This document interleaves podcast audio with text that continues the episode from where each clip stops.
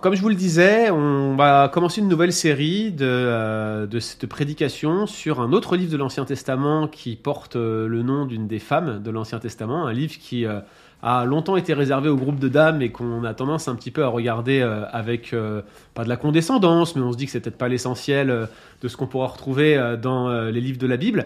Et c'est le livre d'Esther. Et ce que je vous propose, c'est que ce soir, on se serve de l'occasion de l'étude biblique qu'on a ensemble pour euh, regarder euh, quelques éléments d'introduction sur le livre d'Esther avant d'avoir une première prédication sur le chapitre 1 qui euh, aura donc lieu dimanche prochain. Ce que je vous propose, c'est qu'on commence ensemble avec un premier texte. Un premier texte qui se trouve dans le livre d'Esther, chapitre 1, et on va simplement lire le livre d'introduction, les, les versets d'introduction au livre d'Esther. Donc Esther se trouve juste après Néhémie dans vos Bibles. Esther chapitre 1, verset 1. On va juste lire les versets 1 et 2. C'était au temps d'Assuréus. Cet Assuréus régnait, ou Assuérus, régnait de l'Inde à l'Éthiopie sur 127 provinces. En ce temps-là, le roi Assuérus s'installa sur le trône royal de Suse, la capitale. Alors il y a beaucoup de choses à dire euh, sur, ces, euh, sur ce texte en particulier, ces deux versets nous permettent, euh, comme souvent, de, de commencer en établissant le contexte. Et mon but ce soir, c'est pas d'aller forcément dans l'ensemble du détail de ce que euh, ce livre euh, nous dit ou de ce que ce livre veut révéler, mais plutôt d'essayer de voir un petit peu euh, quels sont les éléments qui seraient utiles qu'on sache avant de commencer cette série de messages sur le livre d'Esther et sur certains détails qu'il contient, notamment des détails historiques. Alors le livre d'Esther, c'est un livre qui est souvent considéré comme problématique, et il l'a été dans l'histoire de l'Église, et aussi en particulier lors de la réforme. Aujourd'hui, nos contemporains se demandent beaucoup si euh, on a affaire réellement à, de l'histoire ou si ça serait plutôt un conte populaire. Autrement une belle histoire pour faire dormir les petits-enfants et les plus grands qui auraient tendance à aimer les histoires de petits-enfants, si vous voyez ce que je veux dire.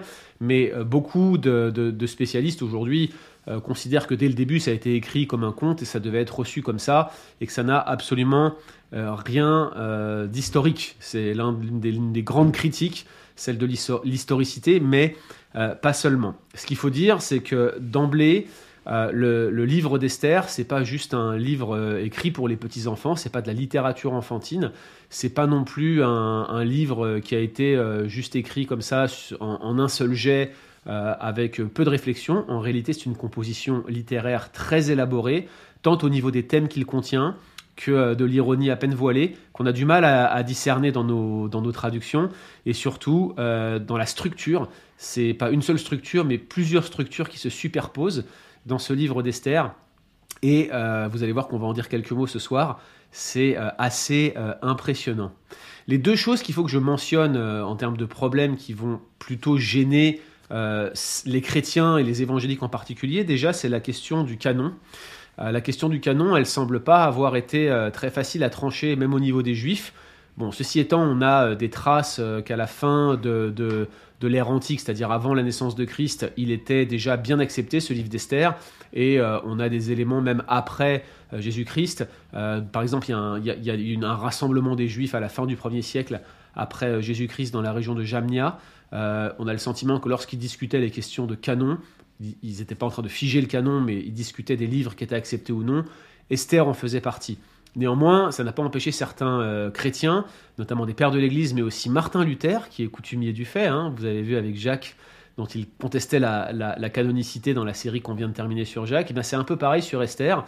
Euh, il s'en méfiait beaucoup, il la rangeait au rang des, apocryphes euh, de l'Ancien Testament, et il en questionnait l'historicité d'une part, puis il était vraiment gêné par le fait qu'Esther ne fasse pas du tout mention de Dieu ou de relation avec Dieu, ça aussi on va en reparler ce soir, Bref, vous voyez que c'était pas le seul, euh, Luther, à, avoir des problèmes avec ce livre d'Esther, ou en tout cas, c'était pas le seul livre avec lequel il avait des problèmes.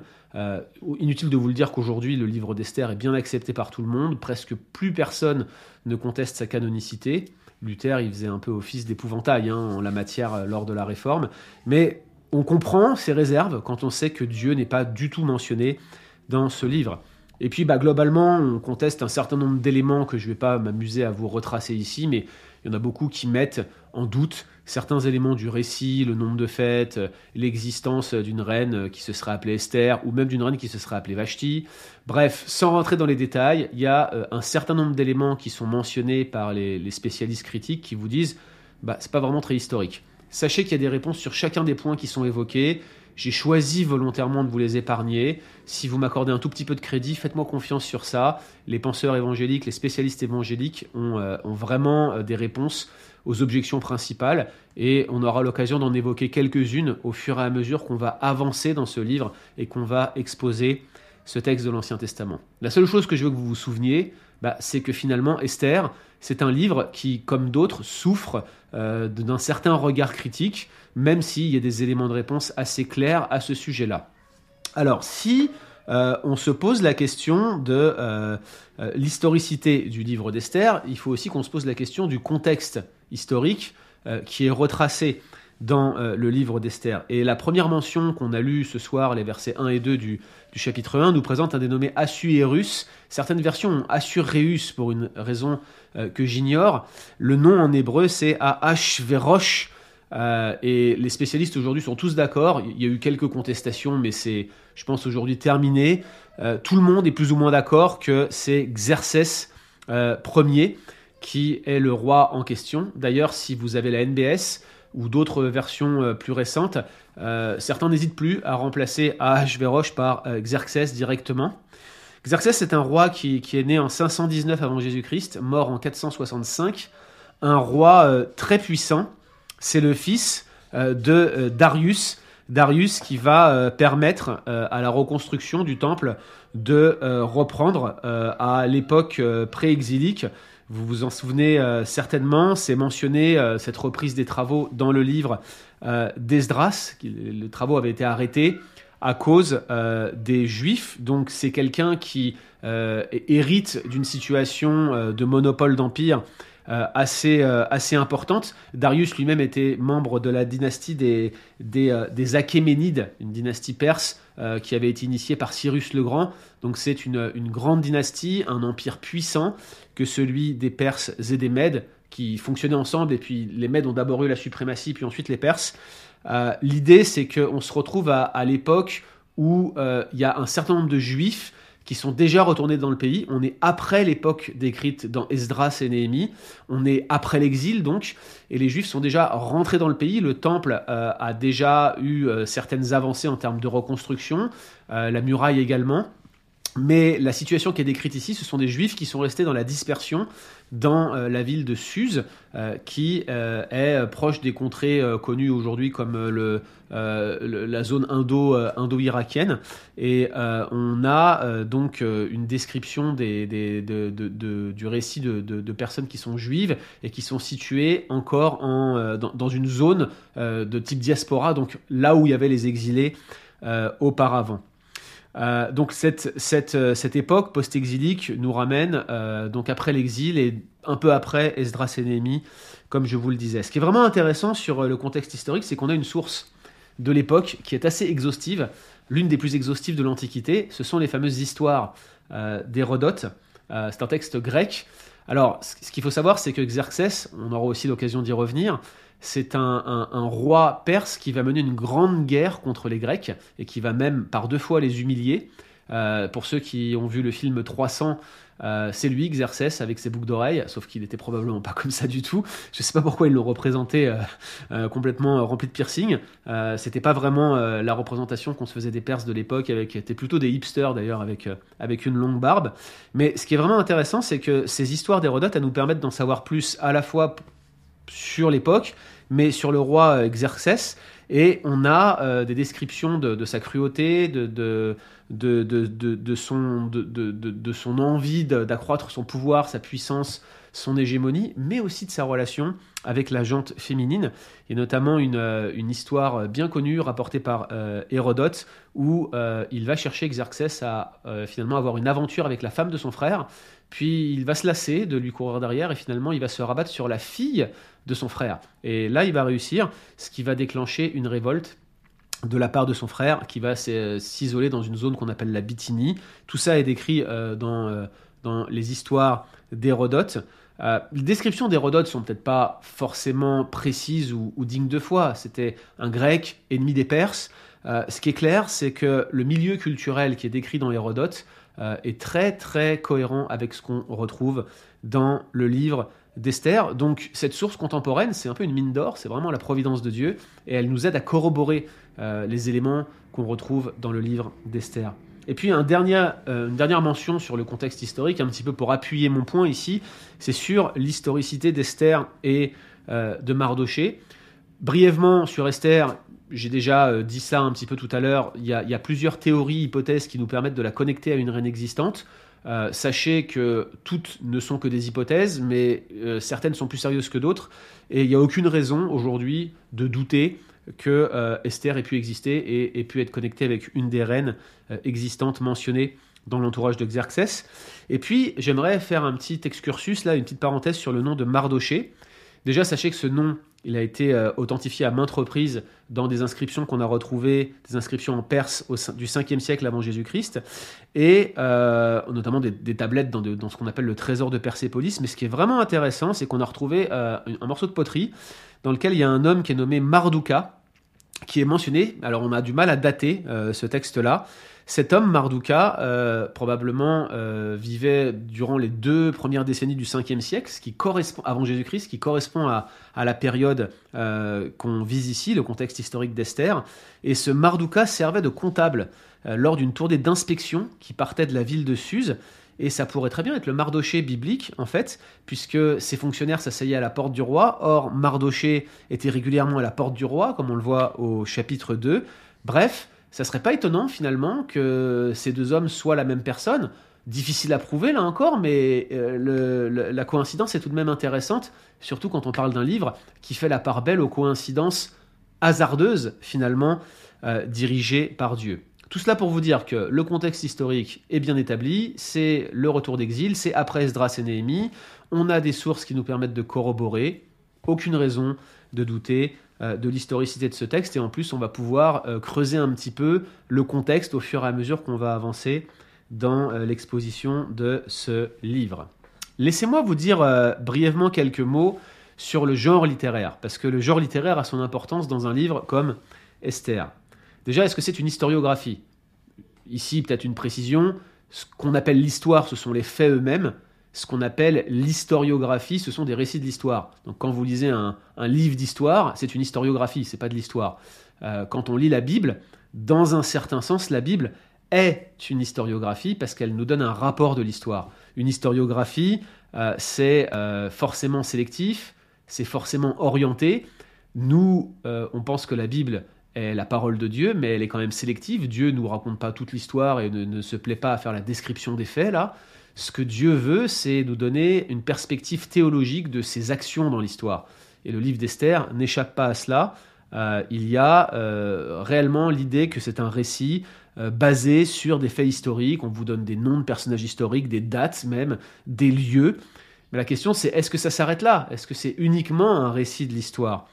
Alors certains ont avancé l'idée que ça serait présenté comme une sorte de nouvelle, agencée un peu comme une histoire que l'on raconte. Vous savez, les nouvelles, ce sont euh, ça a été très populaire au XXe siècle et encore un peu aujourd'hui, mais moins. C'est des courtes histoires, les nouvelles. Alors, est-ce que on aurait affaire à un genre de nouvelles qui, qui, serait arrangé de manière historique? Euh, La raison pour laquelle certains pensent ainsi, sans euh, critiquer l'historicité du texte, hein, c'est finalement qu'il y a une place très très importante à l'humour, à l'ironie, et l'arrangement, on va le voir dans quelques minutes, est extrêmement fin, très bien ficelé, c'est très élaboré, je vous le disais, cette composition. Peut-être. D'autres euh, parlent, alors là c'est un spécialiste juif hein, qui dit ça, qui s'appelle euh, chez Marion Talmou, chez Mariaou Talmon, pardon, excusez-moi, parle d'un conte sapiental historicisé. J'ai voulu vous mettre cette expression pour vous montrer comment euh, je peux être intelligent en donnant des mots compliqués. En fait, l'idée, c'est que ça serait une histoire qui prendrait la forme d'un conte tout en étant historique, mais qui emprunterait des thèmes et des mots tirés des proverbes notamment, et c'est vrai qu'il y a de nombreux thèmes pratiques euh, en commun avec les proverbes, par exemple les méfaits de l'abus d'alcool, euh, la conduite à tenir en présence des rois, euh, le danger de l'orgueil, etc., etc. Et puis, fait marquant quand même, c'est que les juifs de l'Antiquité semblent avoir pensé un peu comme ça. Esther, dans le, canon de la Bible hébraïque, qui est un petit peu différent du canon qu'on a dans nos Bibles, basé sur la traduction grecque de l'Ancien Testament. Vous vous souvenez avec Ruth, on avait montré comment Ruth en fait arrive dans le canon hébraïque juste après Proverbe 31, donc une organisation thématique théologique. Bah, Esther, c'est un peu pareil. Elle fait partie d'un de, enfin, d'un corpus de cinq rouleaux qu'on appelle les Megillot. C'est des livres qui sont groupés ensemble parce qu'ils étaient chantés et lus euh, lors de périodes de chant ou de périodes liturgiques. Et Esther est élue bah, lors de la fête du Purim. Esther raconte l'institution de la fête du Purim qu'on va voir au, chapitre 10. Euh, et euh, dans, ce, dans, ces cinq livres, les Megillot, vous aviez le Cantique des Cantiques, Ruth, les Lamentations, l'Ecclésiaste et Esther. Et le fait qu'Esther soit associée avec l'Ecclésiaste, avec le Cantique des Cantiques, même avec les Lamentations, donne une perspective peut-être liée à la littérature de la sagesse. Bref, voilà typiquement euh, le genre de, euh, de, genre littéraire que les spécialistes accordent à Esther. Alors comment est-ce qu'on va trancher cela? Moi j'ai envie de vous répondre, je pense qu'Esther est un petit peu tout ça. Oui, il y, a des, il pointes de sagesse, oui, euh, l'agencement est tellement fin que c'est très probable que l'auteur, non seulement il veuille nous raconter une histoire, historiographie, mais en plus il veut nous véhiculer certains messages clés par la structure même du récit.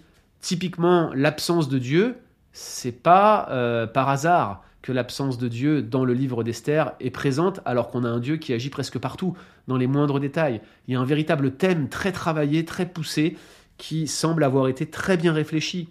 Alors j'ai envie de vous dire, euh, le fait qu'on ait un tel arrangement littéraire pourrait nous laisser penser que finalement c'est une belle histoire bien construite, mais ça n'a rien de littéral, rien d'historique. Malheureusement, ça serait opposé littéraire à littéral, ce que beaucoup ont fait et qui les a conduits euh, à finalement euh, nier euh, le caractère historique de la Bible. Je pense que c'est une erreur. Je pense qu'à bien des égards, c'est pas parce qu'on a une composition élaborée qu'il faut automatiquement écarter toute forme d'histoire derrière. Comme je vous l'ai montré, on n'a aucune raison de le faire. Donc j'ai envie de vous dire, c'est un livre multifacette et on le voit au travers des différents genres littéraires qui sont utilisés. Gardez en tête que c'est historique, mais gardez en tête que l'auteur s'est servi de différents moyens pour euh, exprimer l'histoire. Quelques mots euh, rapides sur les principaux thèmes, les motifs récurrents du livre d'Esther. Le premier, je l'ai mentionné il y a quelques instants, c'est le thème de la présence et de l'absence de Dieu. En fait, Dieu est présent dans son absence dans le livre d'Esther. C'est vraiment, l'idée. Hein. Et d'ailleurs, la, série de, de, prédications sur Esther qu'on va avoir s'appelle Voir la main du Dieu invisible. C'est pour vous dire l'importance qu'on va accorder à ce motif dans euh, notre exposition du livre d'Esther. Donc, aucune mention de, Yahweh, le tétragramme, aucune mention même du mot Elohim, qui est parfois utilisé pour dire Dieu, euh, et aucune mention de prière. En tout cas, on, les voit implicitement jeûner, mais c'est jamais associé à la prière, on les voit jamais invoquer le nom de Dieu, ni même en faire mention, mais on se dit, mais où va-t-on avec ce livre qui ne mentionne pas euh, à, la moindre occurrence le nom de Dieu. Et puis même, pourquoi est-ce que Dieu est silencieux dans un livre qui décrit euh, une situation où presque tous les juifs de toute la terre connue pourraient être annihilés en raison d'un décret royal? Probablement la réponse c'est que le silence n'est pas l'absence, loin de là, et d'autre part, euh, Dieu est loin d'être silencieux dans le livre d'Esther. En fait, ce sont ses œuvres qui parlent de sa part.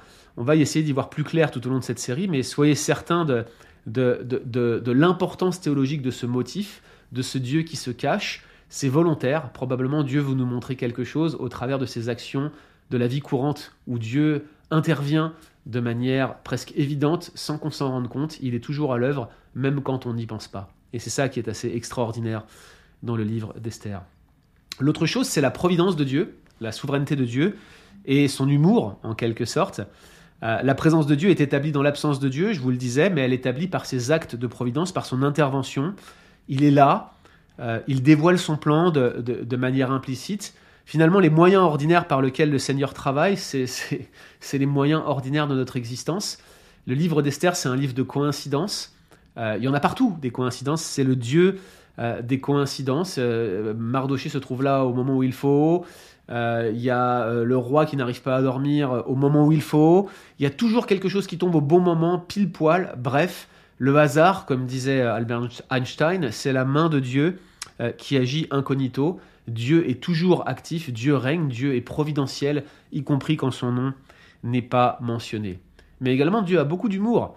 J'ai envie de dire que le livre d'Esther est le livre le plus humoristique de tout le, canon biblique. C'est ce qu'on appelle de la satire.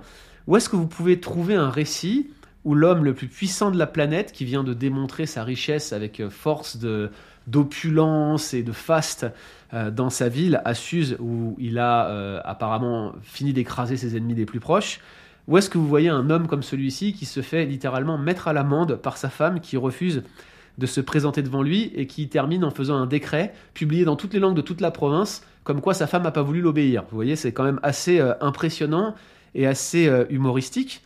De même, lorsque le roi ne peut pas dormir, au chapitre 6, verset 1, qu'est-ce qu'il fait? Bah, il se fait apporter ses décrets royaux. Il y a tout un thème des décrets royaux dans le livre d'Esther, et au chapitre 6, il se fait apporter ses décrets royaux, puis il les lit. C'est un peu euh, comme quand Pascal n'arrive pas à dormir la nuit, ce qui lui arrive régulièrement à cause de moi. Quand Pascal n'arrive pas à dormir la nuit, qu'est-ce qu'il fait? Bah, Il prend ses propres sermons, vous voyez ce que je veux dire? Et pouf il s'endort. Et c'est un peu l'impression que ça donne du roi qui dort sur ses propres décrets. Vous voyez ce que je veux dire? C'est, vraiment plein d'humour et des petites pointes comme ça, on va en retrouver un peu partout. C'est très drôle. Il faut juste qu'on s'arrête dessus et vous allez voir, euh, je pense que dans cette exposition, il y a plein de choses euh, qui vont euh, nous faire sourire. Le thème du renversement aussi, pas besoin que, que je vous en dise plus. Hein. Aman qui s'apprête à humilier Mardoché. Et puis euh, finalement, c'est Aman qui va édicter la propre gloire de Mardoché ou comment on va glorifier Mardoché. Et c'est Aman lui-même qui va devoir le glorifier devant tout le monde. Puis Aman qui dresse un poteau et c'est lui-même qui y est pendu. Mais c'est pas le seul renversement. Hein. Le thème du banquet, par exemple, est très important. Dix, banquets différents à minima, peut-être même onze dans le livre d'Esther. Mais le thème du jeûne est central. Donc on a des contrastes, des renversements de toutes parts.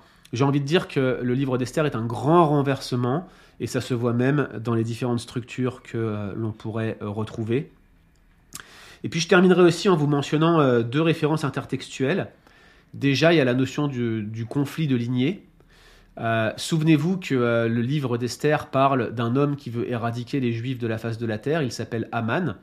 Et c'est un conflit qui paraît apparaître comme ça d'un seul coup, d'un seul pop dans le livre d'Esther mais il y a des éléments qui sans doute ne vous ont pas trompé. Le, nom de Haman, c'est Haman l'Agagite. Or, qui est Agag? Bah, C'était le roi des Amalécites. Vous vous souvenez de lui? Mardoché, lui, il vient de la tribu de Kish. Or, qui est le fils de Kish? Mais c'est le roi Saül, tiens donc. Et qu'est-ce qui s'est passé quand Saül s'est battu avec les Amalécites eh ben, il a épargné le roi Agag, ce qui a été euh, vraiment un acte de désobéissance terrible. L'un des actes qui a conduit Dieu à le rejeter définitivement, c'est Samuel finalement, qui a mis en pièces Agag. Mais souvenez-vous, le conflit va plus loin. Euh, Amalek, dont, dont, était issu Agag, était ce peuple qui avait attaqué par derrière Israël dans le désert. Vous savez, c'est l'épisode où Moïse doit avoir les mains qui sont portées par, euh, par Josué, et je crois que c'est Aaron qui porte aussi ses mains, vous vérifierez. Et quand euh, Josué a les mains levées, bah, le peuple d'Israël gagne. Quand il a les mains baissées, c'est Amalek qui gagne. Finalement, Josué gagne. Et il y a euh, ce commandement qui est une prophétie en même temps de la part de Dieu de ne d'effacer le nom d'Amalek de dessous le ciel. Donc c'est finalement ce qui s'accomplit. Euh, en Esther. Saül avait eu la main lâche quand il s'agissait de mettre à mort Agag, le roi des Amalécites, mais euh, le fils, ou plutôt le, c'est pas le fils de Saül, c'est le fils de Kish, il est descendant de Kish, on ne sait pas si ça passe par Saül, mais, mais Mardoché, à l'époque euh, post-exilique, bien Mardoché n'hésitera pas à mettre à mort Aman l'Agagite. Mais figurez-vous que ça va encore plus loin, parce que Amalek, qui est son père? Mais c'est Ésaü et qui est euh, le père euh, d'Israël, mais c'est enfin qui est le père de, de Kish finalement, mais c'est Jacob. Et donc le conflit Jacob-Ésaü se retrouve ici typologiquement tel que mis en relief par Paul. Finalement, c'est un véritable conflit de lignée. Et si on regarde bien, depuis le début, c'est la menace entre la postérité de la femme, Genèse 3.15, la postérité du serpent. L'une euh, veut écraser la tête de l'un, l'autre veut blesser le talon de l'autre. Il y a une vraie volonté du diable d'écraser la postérité de la femme. Et finalement, on en a encore une manifestation ici. C'est un conflit de lignée. On poursuit ce conflit et on est bien dans l'histoire biblique, la grande histoire, le même fil rouge, la même historiographie depuis le début. Deuxième point rapidement, Exodus, Exodus Redux, c'est pour vous dire en fait qu'il y a des allusions à l'Exode en fait dans, dans le livre d'Esther. Déjà, il y a un certain nombre de mots en commun et de termes en commun avec le récit de Joseph, notamment avec la descente en Égypte. Et puis, il y a un certain nombre de thèmes en commun avec la sortie d'Égypte au moment de l'Exode. Bref, les liens sont ténus, mais ils ont été notés par plusieurs spécialistes, donc je vous le mentionne. Je terminerai simplement en vous parlant de la structure. C'est pareil que pour les, thèmes, c'est une vraie euh, mosaïque. On a le motif du banquet qui peut servir d'élément structurel, et vous comprenez maintenant pourquoi je traite de la structure après avoir parlé des thèmes principaux, parce que finalement ce sont les thèmes qui vont être structurants dans le livre de Ruth, euh, dans le livre d'Esther, pardonnez-moi. Il y a euh, éventuellement le motif du renversement qui peut se retrouver comme étant le, cœur de la structure euh, du livre d'Esther. Et puis on a également le motif du décret royal. Bref, tous les grands motifs du, du livre d'Esther peuvent être utilisés pour déterminer une structure du livre. Alors laquelle est la bonne? Bah là encore, j'ai envie de vous dire, euh, peut-être que ce sont toutes des structures qui sont intentionnelles et qui s'enchassent les unes dans les autres, qui se superposent les unes aux autres comme une, belle mosaïque. Je vous l'ai dit, hein, la composition d'Esther est très élaborée. Il suffit de regarder chacune des structures qui sont proposées pour être euh, relativement émerveillé. Je vais terminer en vous en montrant une seule. J'aurais pu vous en montrer deux ou trois autres encore qui ont été avancées par les spécialistes. Mais rien que celle-ci, elle vaut le détour. C'est une structure qui est basée sur euh, les décrets royaux et si vous regardez bien, euh, chaque décret royal est, mis en parallèle l'un par rapport à l'autre. Euh, l'ouverture du livre est mise en parallèle avec l'épilogue. Et euh, vous avez le conflit entre Aman et Mardoché qui se trouve au milieu. Et le point focal, le point de renversement, c'est Pascal et son sermon. Pardon, c'est le roi qui lit ses chroniques au milieu de la nuit. Et cet arrangement est typiquement un arrangement de type tension-résolution. C'est classique dans les récits de la Bible. Vous avez une tension qui est établie dès le début du livre, et euh, cette tension atteint un point de crise, et à un moment, il y a un basculement et il y a un dénouement. On trouve, on trouve cela dans plein, plein, plein de récits narratifs de la Bible, c'est même la majorité des séquences narratives de la Bible. Et là, c'est ce que vous avez. Vous avez une mise en contexte, chapitre 1, un premier décret du roi au chapitre 2 et 3, décret contre les juifs ici, parce qu'on pourrait mentionner aussi le décret qui a été fait contre la reine, hein, mais c'est celui-là contre les juifs qui, accroît la tension. Et puis on a Aman euh, qui se propose d'aller écraser euh, Mardoché au chapitre 4 et 5. Et donc euh, à ce moment-là, on a évidemment la tension qui atteint son paroxysme.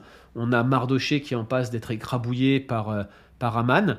Et on a au chapitre 6 ce, bouleversement que, que personne n'aurait pu prédire, qu'aucune main n'aurait pu prévoir. On a cette nuit-là le roi qui ne peut pas dormir, qui se fait apporter ses chroniques, et puis qui se rend compte que finalement Mardoché lui a rendu service donc il va honorer Mardoché par la main d'Aman, et c'est ce qui va précipiter la chute d'Aman. Mardoché va triompher sur Aman, on aura un deuxième décret royal en faveur des Juifs cette fois-ci, et finalement l'épilogue qui va euh, mettre tout le monde d'accord avec l'institution de la fête du Purim. Voilà un petit peu quel va être le canevas euh, avec lequel on va avancer avec ce livre d'Esther. J'espère que euh, vous euh, avez votre intérêt maintenant qui est suscité pour aller plus loin dans ce livre. On commence dimanche avec l'intégralité du chapitre 1. Voilà, voilà.